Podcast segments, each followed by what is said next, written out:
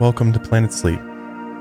I'm your host, Josh, and in tonight's episode, I'm going to be taking you to one of the most remote yet beautiful locations in the entire world. Tonight, we'll be visiting the Galapagos Islands.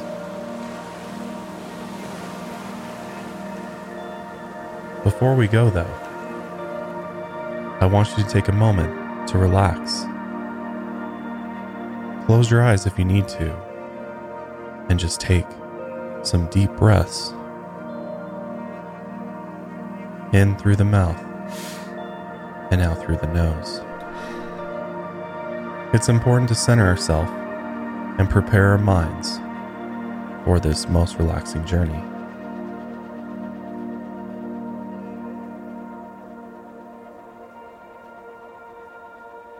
Now that we're relaxed, let's go. Winding sea currents converge in the eastern Pacific. Waves crash along the coast of volcanic rock, where overcast skies match the achromatic crust of a curious archipelago before you. A chain of islands only colors rest upon strewn vegetation and the rare wildlife that colonizes its shores. A remote birthing ground a beautiful beacon of evolution. Where Mother Nature rolled the dice on the table of life, here rallies the ancient tortoises, international seedlings, and the birds whose slight variation in beak size crack the code of our own biological history. The Galapagos, in its breadth of intrigue, exists as the planet's greatest natural experiment Formed by the unrelenting volcanic activity deep below the ocean's surface, the Galapagos Islands emerged from the Pacific waters some 14 million years ago. From the hot womb of the Earth, intense heat and pressure forced a land of new life out into the cold, cold world. A hot spot beneath tectonic plates released magma through the small fissures, the bursting gourds of new rocks spewed their molten heat between the cracks as the cool ocean water solidified each bit of crust. Here, meager underwater islands developed at first, constantly billowing under the spew of magma, until the formations grew large enough to finally break the surface of the ocean waters. Roughly 600 miles off the coast of Ecuador, these islands straddle the equator in diverse patterns dictated by ancient volcanic activity. For millions of years, these volcanoes disgorged new earth and still do to this day. The islands themselves lend us a lesson in patience and fate. Where there was once nothing but eager magma knocking on the ocean floor, leagues below the surface, fast forward 14 million years, and nature presents us with the Earth's largest petri dish. Thirteen large islands and several smaller ones make up the archipelago. And today, the eastern series of islands no longer harbor active volcanoes. Yet some of the volcanic craters left behind have become shelters for aquatic wildlife. The western islands remain active.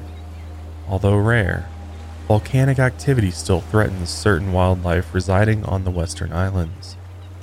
Has any newborn island formed in the middle of a vast ocean, as vacant and empty as a fresh canvas waiting to be filled by the color of wildlife?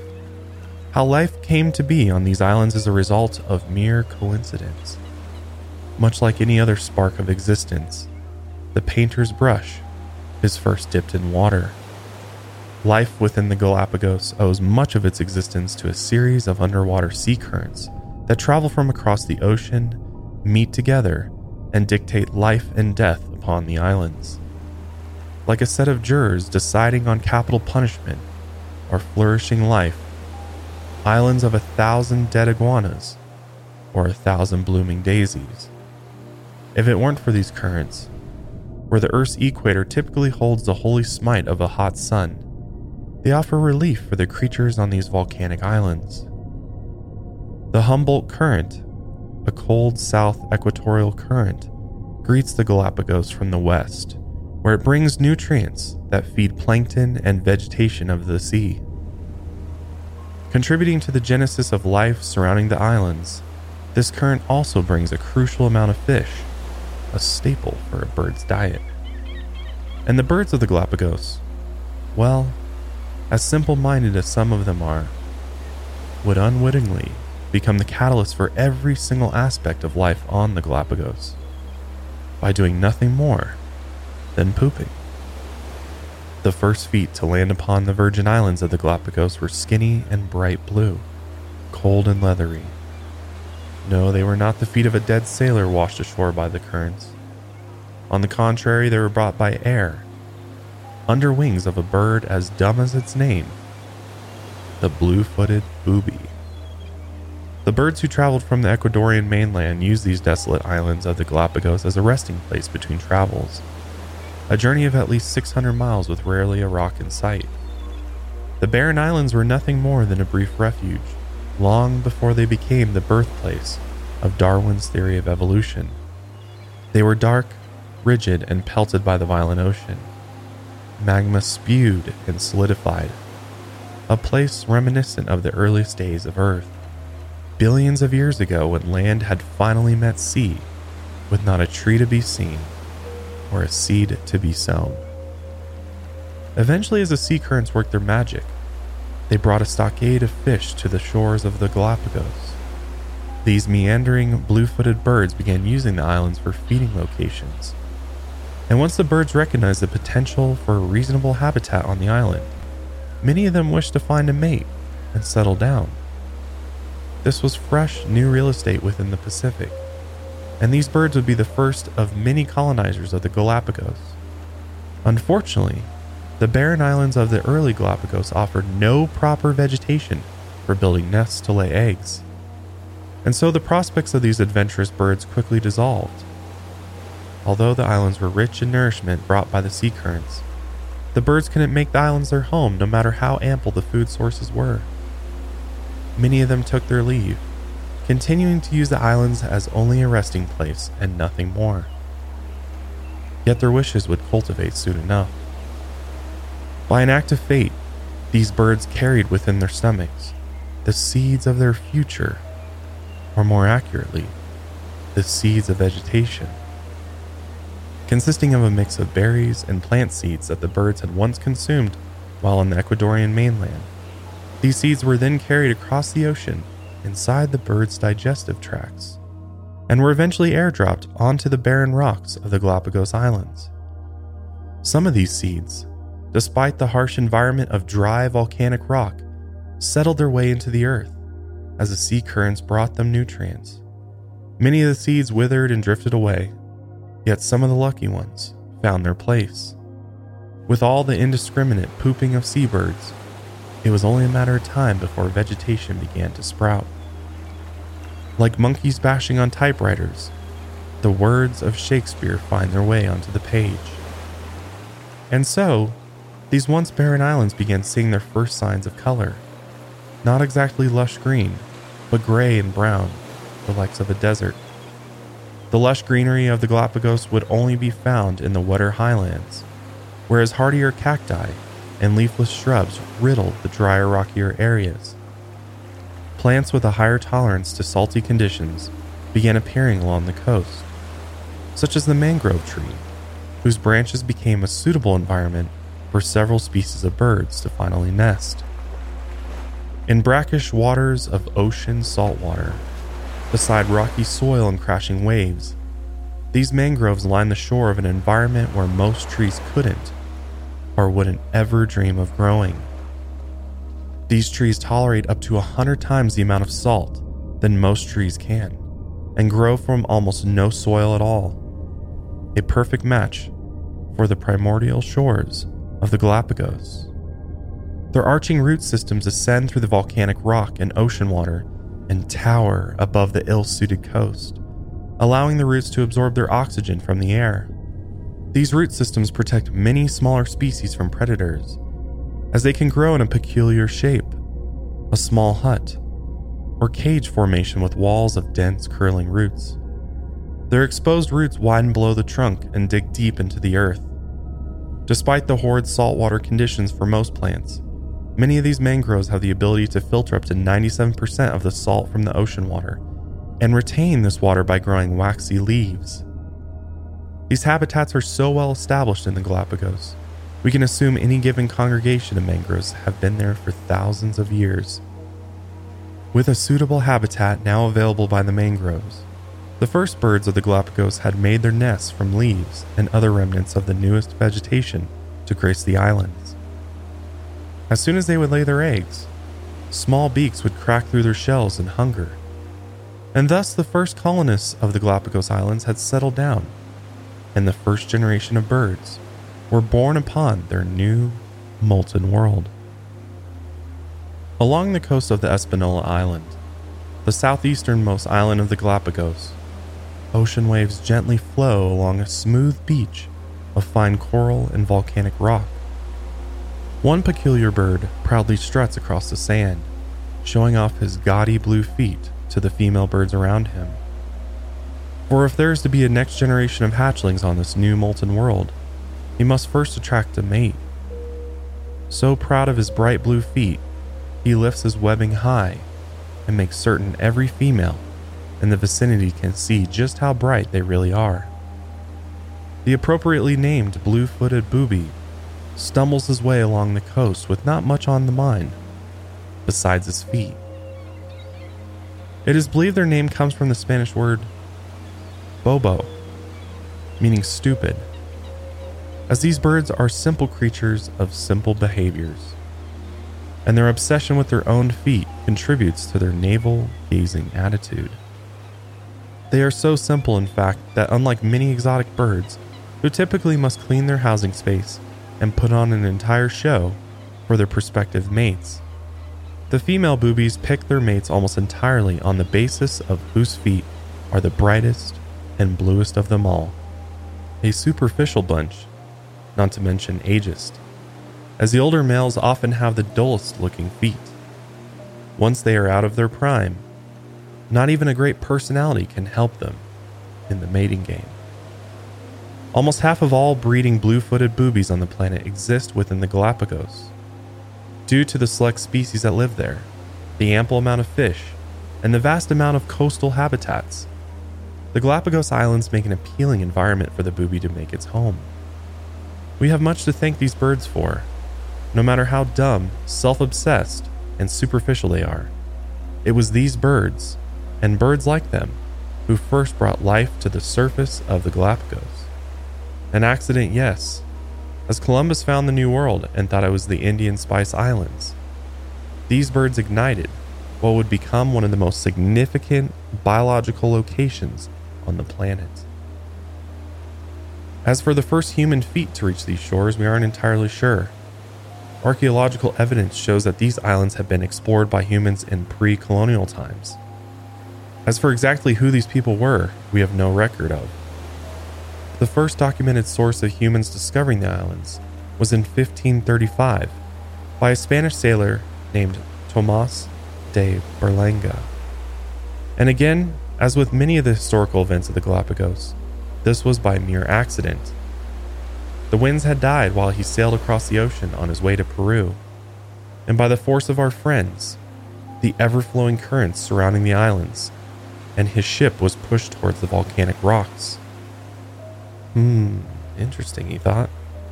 Yet only interesting enough to where these monumental islands would appear on the ocean maps some 30 odd years later.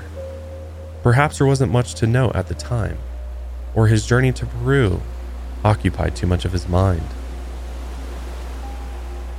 The two men who finally documented the islands outside of its mere existence were Abraham Ortelius and Gerardus Mercator two historical staples in the map making realm. And they were the first to note the impressive number of tortoises on the islands. And by the habitation of these hard shelled giants, the islands were given their names Insulae de los Galapagos, or Island of the Tortoises. This would be the first recognition of anything close to importance upon the islands, and continues to be one of the most iconic aspects to this day. Beyond its discovery and honorable mentions in world maps, the island's first human inhabitant wouldn't arrive until 200 some later in 1807. Much like the dumb birds before them, sailors had used the islands only as a quick stopover between journeys. Once sailors caught wind of the island's ample supply of giant tortoises, sailors would hunt them for their long lasting meat that could survive long journeys across the ocean, yet much unlike the dumb birds before them. These sailors contributed nothing to the biological growth of the islands. All they did was pillage and sail on, continuously shrinking the number of tortoises across the Galapagos. Not even their poop contributed. Their sea dog diets of briny beef, filthy water, and ship biscuits had nothing to offer the islands. All they offered to the Galapagos was a man by the name of Patrick Watkins, a man unwanted by the islands, but its blooming wildlife sheltered him for two years until he found his escape. In 1807, he was first abandoned by his crew for reasons unknown on the island of Floreana, a small island on the southern end of the archipelago, where its flat land offered fresh water and plentiful wildlife. It had been a popular stop for whalers for its resources and ease of access, and also a place to maroon unsavory crew members. Not 30 years after Watkins' stay, Charles Darwin would visit the same island, of Floreana, and note the sheer lack of native tortoises there. In fact, there were none at all. Whalers and other passerbys had completely wiped them out. And Watkins, as we can imagine, helped contribute to this loss. He lived on the island for two years and grew vegetables on a two acre tract of land within a small valley. He often traded his island goods with the sailors who stopped by, as he often exclusively sought the delicacies of rum to pass the god-forsaken time. He also used this rum to trick sailors into his command, a clever ruse. He entertained the traveling sea dogs and got them drunk enough to where they would pass out on the island. In the meantime, their ships disembarked and sailed off into the Pacific. After the abandoned crewmate woke with a nasty hangover, in a haze of confusion, Watkins explained to the man how his shipmates had left him behind, just as his own crew had done to him. And then he would convince them to pledge loyalty to him. Watkins pulled the same ruse on not one, but three men in total. With a veil of liquor over their eyes and quick tongue to deceive them, Watkins became a leader of this ragtag group of abandoned drunkards. With a bit of team effort, the four of them eventually stole a small boat from an anchored ship off the coast and headed towards the Ecuadorian mainland. After two years, Watkins was finally free. They successfully escaped from the volcanic shores of the Galapagos, but those that would reach the mainland would only be one of them. As if we'd be surprised by the actions of a man who was marooned by his own men and conned his way back to civilization. The boat that returned to the shores of Ecuador only carried Watkins aboard. Rumors circulated that he had murdered the others as their supply of fresh water ran low. Much later, Patrick Watkins was later arrested in Peru, hiding beneath a small boat ready for launch and he was imprisoned on charges of being a suspicious character. By then, he had fallen in love and wished for nothing more than to return to the archipelago from which he was once so abandoned.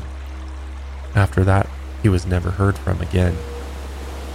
What Watkins left behind on the shores of the Galapagos, besides his own filth, empty rum bottles, and his history of bamboozles, was a very tangible omen of mankind's wake of destruction without much regard for the island's well being. These islands were only seen as a place to drop off no good men and pillage the natural resources into extinction. Luckily for the wildlife of the Galapagos, much of it can not only withstand the atrocities of man, but also the violence of Mother Nature herself. Unfortunately, the affairs of Mother Nature are not always kind to themselves. As seasons change, the surrounding sea currents change with them, meaning that the amount of fish brought by the various currents ebb and flow alongside the ocean currents. For every decline in the availability of food, a bleak future awaits. In times when they can barely feed themselves, a pair of blue footed boobies raising their young are faced with the most dire decision of their parenthood.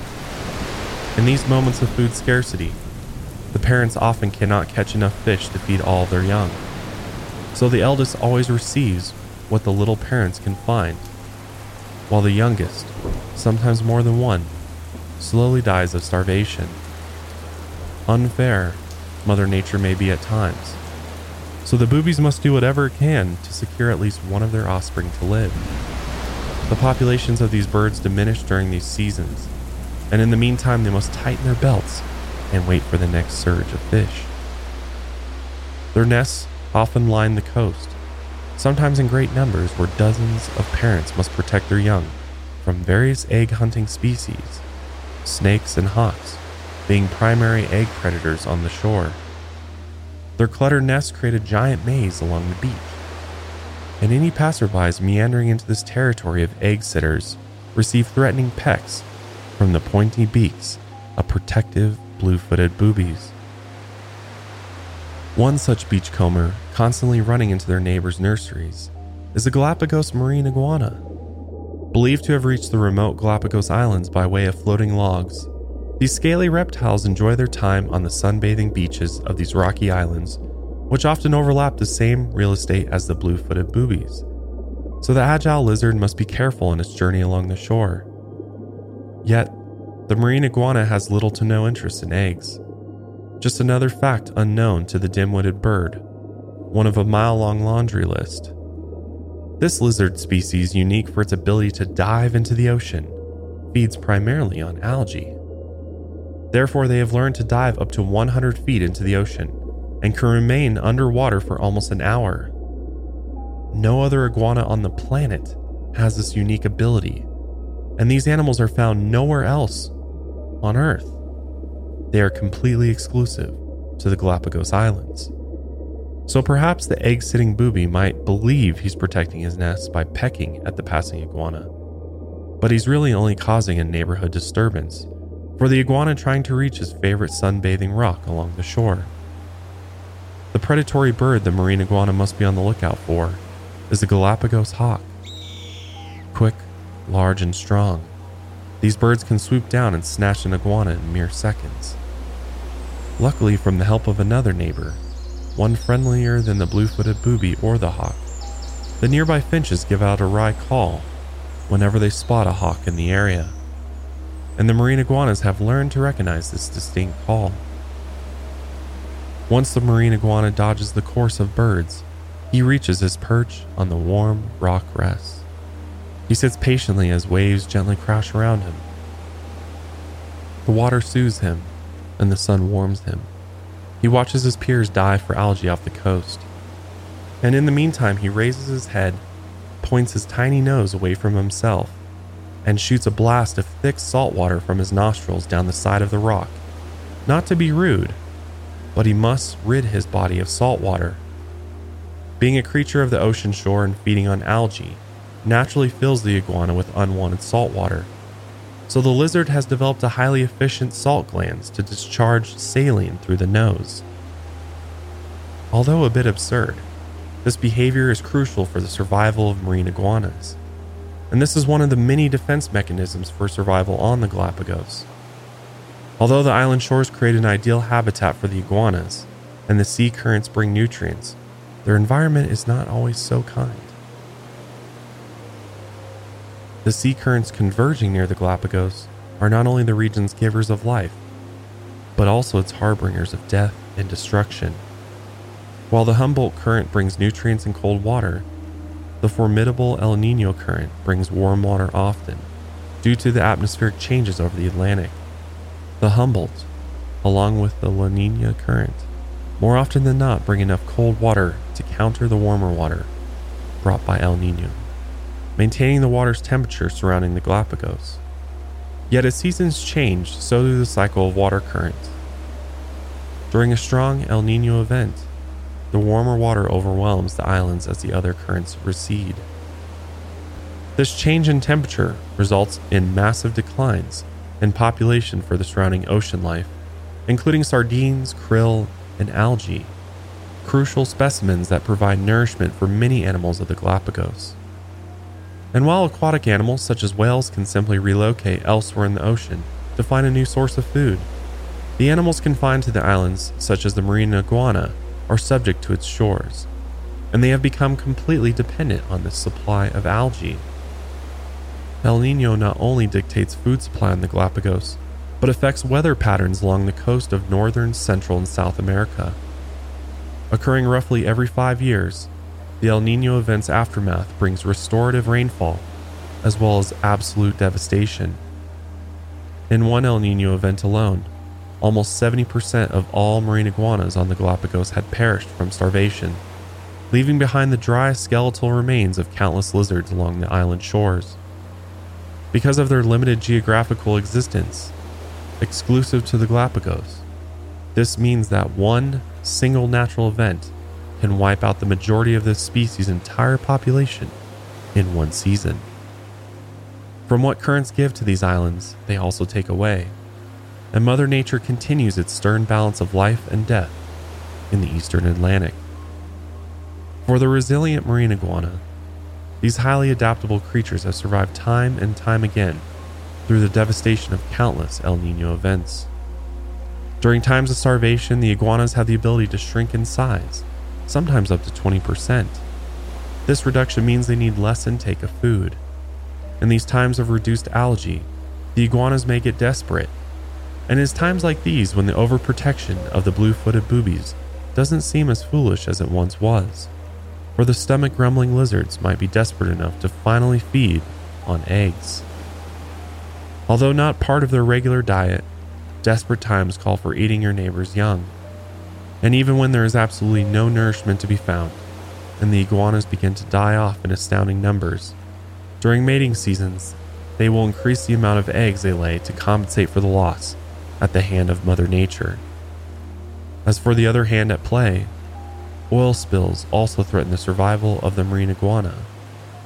From one oil spill in 2001, nearly 60% of marine iguanas perished on one island. Unlike the give and take balance of the El Nino current, the ocean oil spills offer no restitution. If it weren't for their incredible resilience to both natural and unnatural cataclysms, these lizards would no longer exist.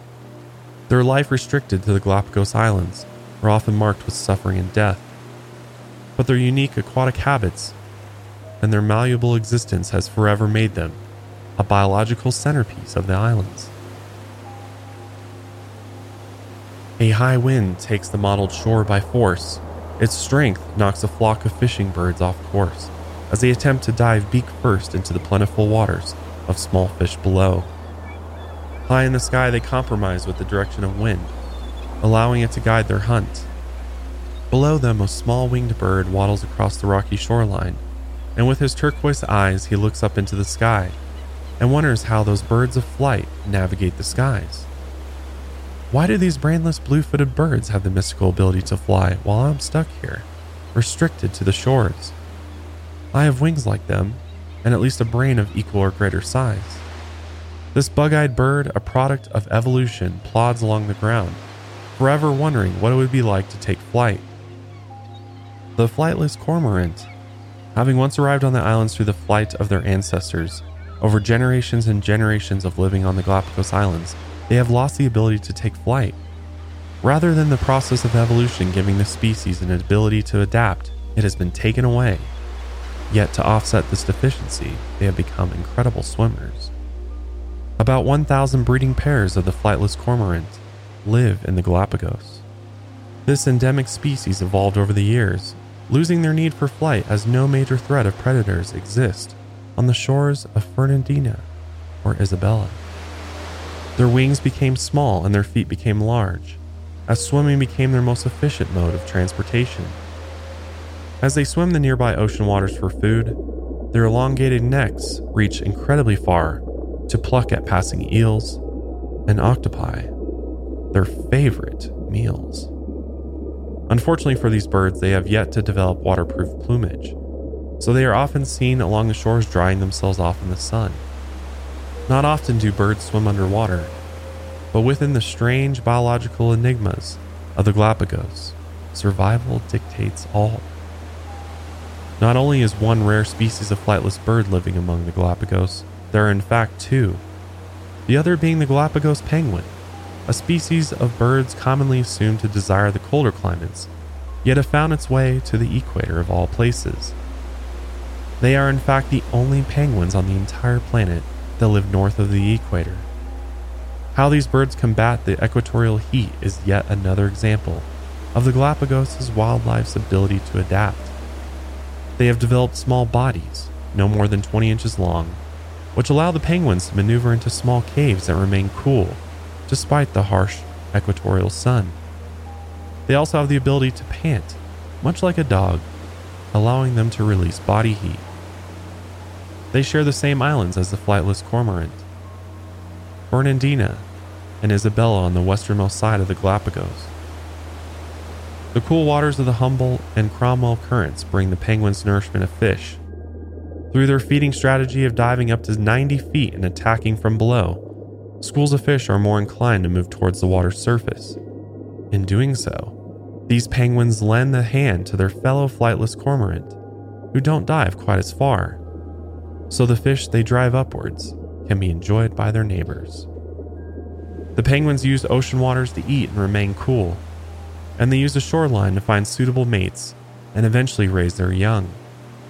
Along the crashing waves of the shore, their identifiable calls can be heard, similar to that of a honking sound. Each a bit different than the last, they use their calls to identify their mates as well as their young. Similar to marine iguanas of the Galapagos, the flightless cormorant and the Galapagos penguin are all threatened by the warm currents brought by El Nino. The reduction of food resources greatly affects all wildlife that has made the Galapagos their home. As natural as the current may be, and as much generational rebounding the wildlife can undergo, the effects of climate change can impact the strength of an El Nino event. These animals may have withstood countless changes in currents, yet as climates continue to change, the devastation brought by each event can increase in magnitude. If an event today can wipe out 70% of a species, imagine the potential aftermath of increased climate change. And as these species are endemic to the Galapagos Islands, this means that once they are gone from these shores, they are gone forever. As far as we should be concerned with the birds of the Galapagos, today we wouldn't understand much of anything if it weren't for the beagle's arrival to the Galapagos.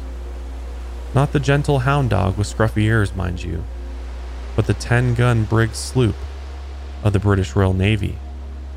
This was the ship that brought Charles Darwin to the shores and allowed him to study the unclaimed wildlife of the islands. On its second voyage, setting sail in cold, brackish waters of December 1831, the Beagle's class of ship had the reputation of a quote, coffin brig as these Cherokee class of sloops were known to handle poorly in torrential storms. Nonetheless, after refitting this ship with several upgrades, it would begin its five year voyage across the seas. And upon its deck was the doe eyed Darwin, a recent graduate, a young chap by every means, at the age of 22. With a youthful spirit in his heart and a curious love for beetles, he had not a clue as to what he would find along the journey. Common pictures of Darwin often depict an old bald man, crotchety with a long white beard, unkept, as any distinguished scientist should look, a bulbous nose and sad eyes. Yet, at 22, imagine a man of youthful posture, a full head of hair, the wherewithal to journey across the ocean for years, and a young, wrinkled brain ready to absorb the intricacies of the Galapagos. He was hired into the crew to become a geologist and a gentleman naturalist. Although Darwin was on his way to becoming a rural clergyman and only considered himself an amateur in the studies of geology, here another intervening fate continued to write the history of these islands.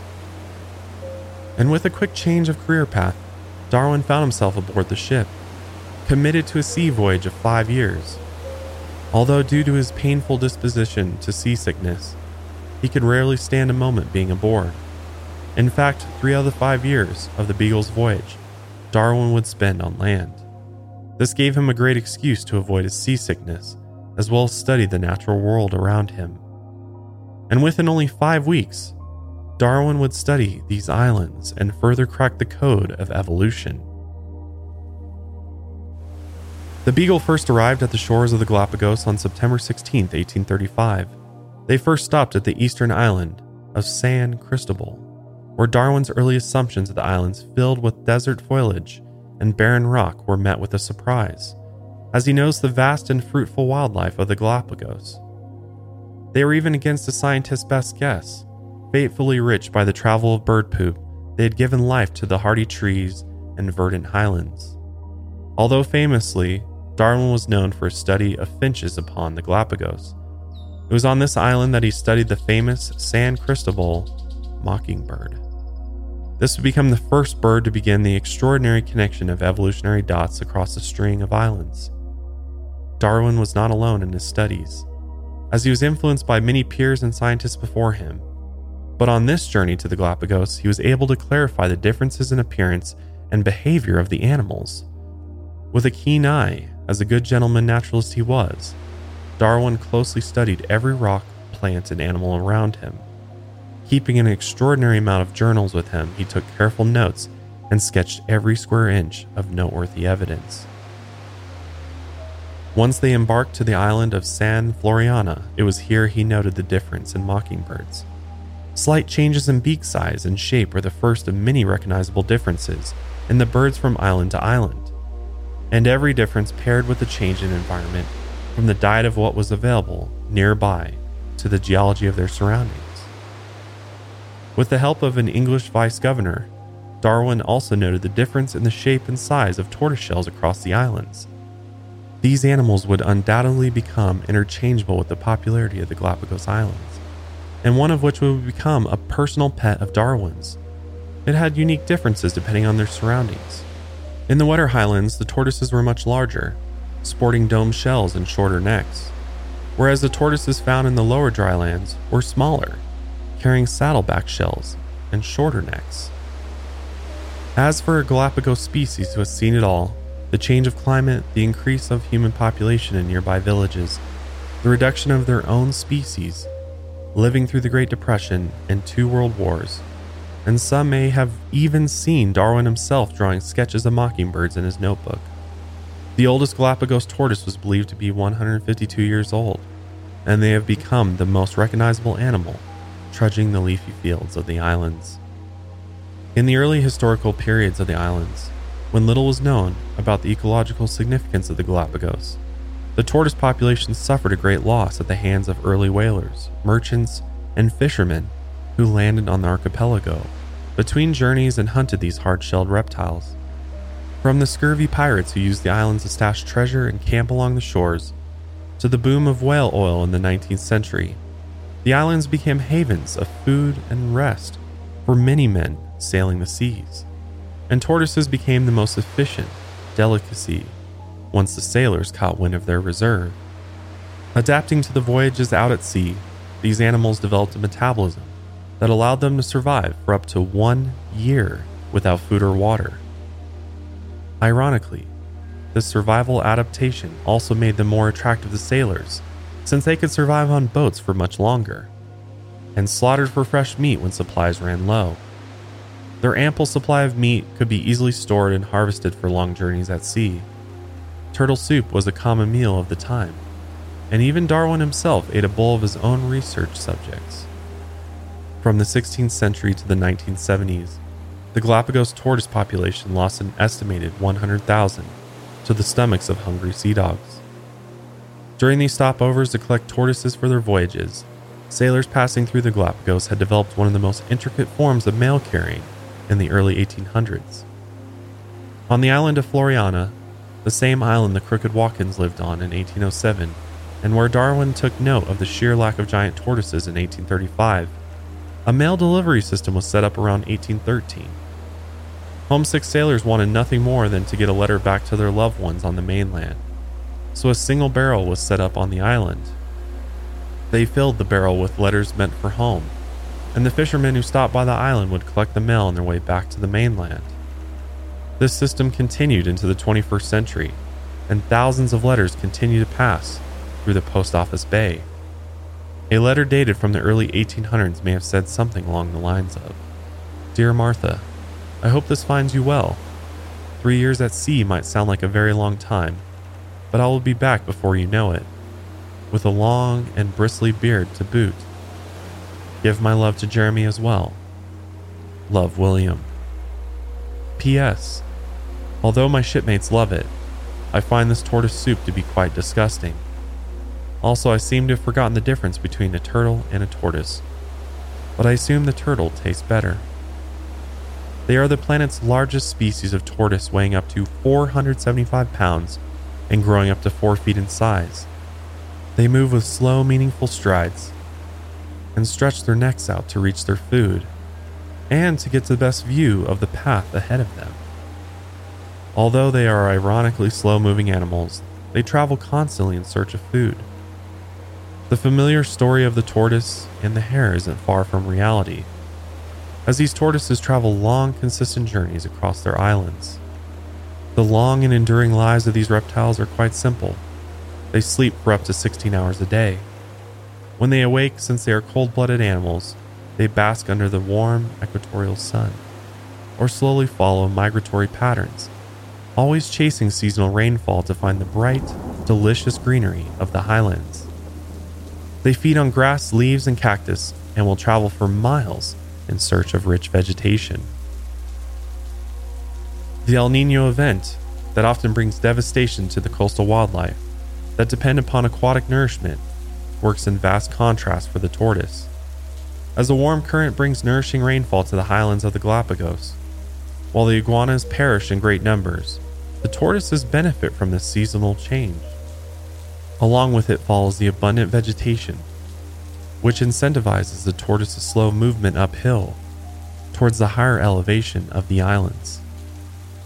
Yet, in recent years, their migratory travels have become more and more difficult with the expansion of human activity on the islands. An impressive 97% of the Galapagos Islands are designated as a national park, this includes about 3,000 square miles of land and 50,000 square miles of ocean. With all this protected land, the tortoises still struggle with human interference. It's not so much as the land being protected, but the pathways between these lands that are slowly barricaded. What was once a common migratory path of dirt and vegetation has become blocked by fences, houses, roads, and walls. Year after year, as humans continue to occupy more areas of the islands. These tortoise pathways, which are crucial for their survival, are being continuously blocked. Not only is this a problem for the tortoise's search for seasonal havens of food, this also disrupts the ecology of the islands. Darwin once said, Animals whom we have made our slaves, we do not like to consider our equal. Consider the gardeners of the Galapagos, these tortoises' migratory pathways have become excellent real estate for new growth. As the giant tortoises bulldoze their way through tall vegetation, they knock seeds from various plants down into the soil, where now new spaces have opened up for the sun to reach newly sprouting plants. Their bushwhacking movement is also a gift to the island birds perched upon nearby branches. They watch closely as the tortoise tramples their way through the thicket stirring up small insects in their wake so the birds can swoop down and catch them. The migratory routes of the Galapagos tortoise are not only critical for the tortoise's survival, but the cultivation of land throughout the islands. The beautiful greenery whose seeds were brought so long ago by the colonization of birds seeking a new home continues to be cultivated by its wildlife today.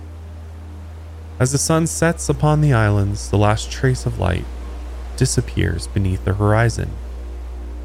A solitary boat makes its way to shore before darkness as a swallow-tailed gull awakens from the crook of its nest. The thousands of twinkling dots of light once beaming from the shifting waves vanish along with the sun. And with patience, as darkness takes the sky, those thousands of twinkling lights seem to rearrange themselves up into the sky. So far from the mainland, and with little interference of light pollution, the night sky above the Galapagos thrives on a clear night. Of nights without seasonal rain clouds, the mottled sky brightens as if a dimmable switch slowly flips. The silhouette of nocturnal gulls passes overhead, on their way to hunt over the open ocean, as black as night. The Milky Way pulses with light above, and the gentle hush of the ocean tides against the rocky shores pulses along with it. Here at the equator, A unique viewpoint allows you to see constellations from both the northern and southern hemispheres. A drinking gourd, a centaur with a bow and arrow, a hunter with a shining belt. The splash of seabird mimics the song of the tide. The swallow-tailed gull snatches a lonely squid from the water and carries it home. These endemic birds of the Galapagos are the only nocturnal gulls in the world. Its Latin genus name translates to hook for meat as its hooked bill is perfect for fishing the dark waters. During the breeding season, their eyes become a bright red around the pupil, giving these birds a look of horror. And in order to hunt accurately in the dead of night, their eyes are much larger than any other gulls. And a layer of tissue at the back of their eye reflects light, allowing them to see much better in the dark. Another neighbor who eats at night who's much cuter than the red eyed birds above with hooked bills and their laser precision of death. The Galapagos fur seal sleeps all day long upon the shores, and by night, much like the diet of the swallow tailed gull, feeds on the ocean's offering of fish, squid, and shellfish, a proper Atlantic cuisine. During their seasons of breeding, alongside this ever changing dietary systems of the seasonal currents, in the wake of an El Nino event, when aquatic life suffers dramatically, violence has a tendency to break out within fur seal families. They give birth to only one child at a time, and if food access is low during the suckling season of the first infant, their future younger sibling is going to have a rough time. Since the firstborn hadn't fed enough in their infancy, their weaning period is delayed, and if the mother gives birth during the next breeding season, the eldest will violently continue to hog the mother's milk. In these cases, 80% of the younger siblings will die. Cute as they may be, these fur seals are on the same quest to survive as every other creature. And when the warm currents might provide for species, such as the highland tortoises, the creatures who depend on a seafood diet struggle to survive. The ecological systems put into place by the island's progenitors both plant and animals alike, continue to resolve despite the constant confrontation of violent seasonal changes and the increased human activity currently facing the Galapagos wildlife. With so many endemic species that cannot and will not survive without the beautiful intricacies of the Galapagos and the complex ocean currents that deliver life and death upon the islands. This 17,000 square mile mythical hotspot of evolution and adaptation, imprisoned to the remote archipelago of the deep Atlantic Ocean, whose creation was brought forth by the coincidental hand of Mother Nature, continues to be a testament to the journey of life itself. How simple were the beaks and feathers of a simple bird that cracked open the chronicle of not only their own natural process of adaptation, but our own. The beauty and complexity of the Galapagos serve as a mirror to our own existence on earth, as well as the admonition of our own responsibility. And with that, that's the end of our journey to the Galapagos Islands for now. I hope you enjoyed this episode of Planet Sleep. And if you did, if you'd be so kind as to subscribe to us on YouTube and Apple Podcasts and follow us on Spotify I'd really appreciate it. But until next time, on our next journey to somewhere on this beautiful, beautiful blue dot, sleep easy, my friends.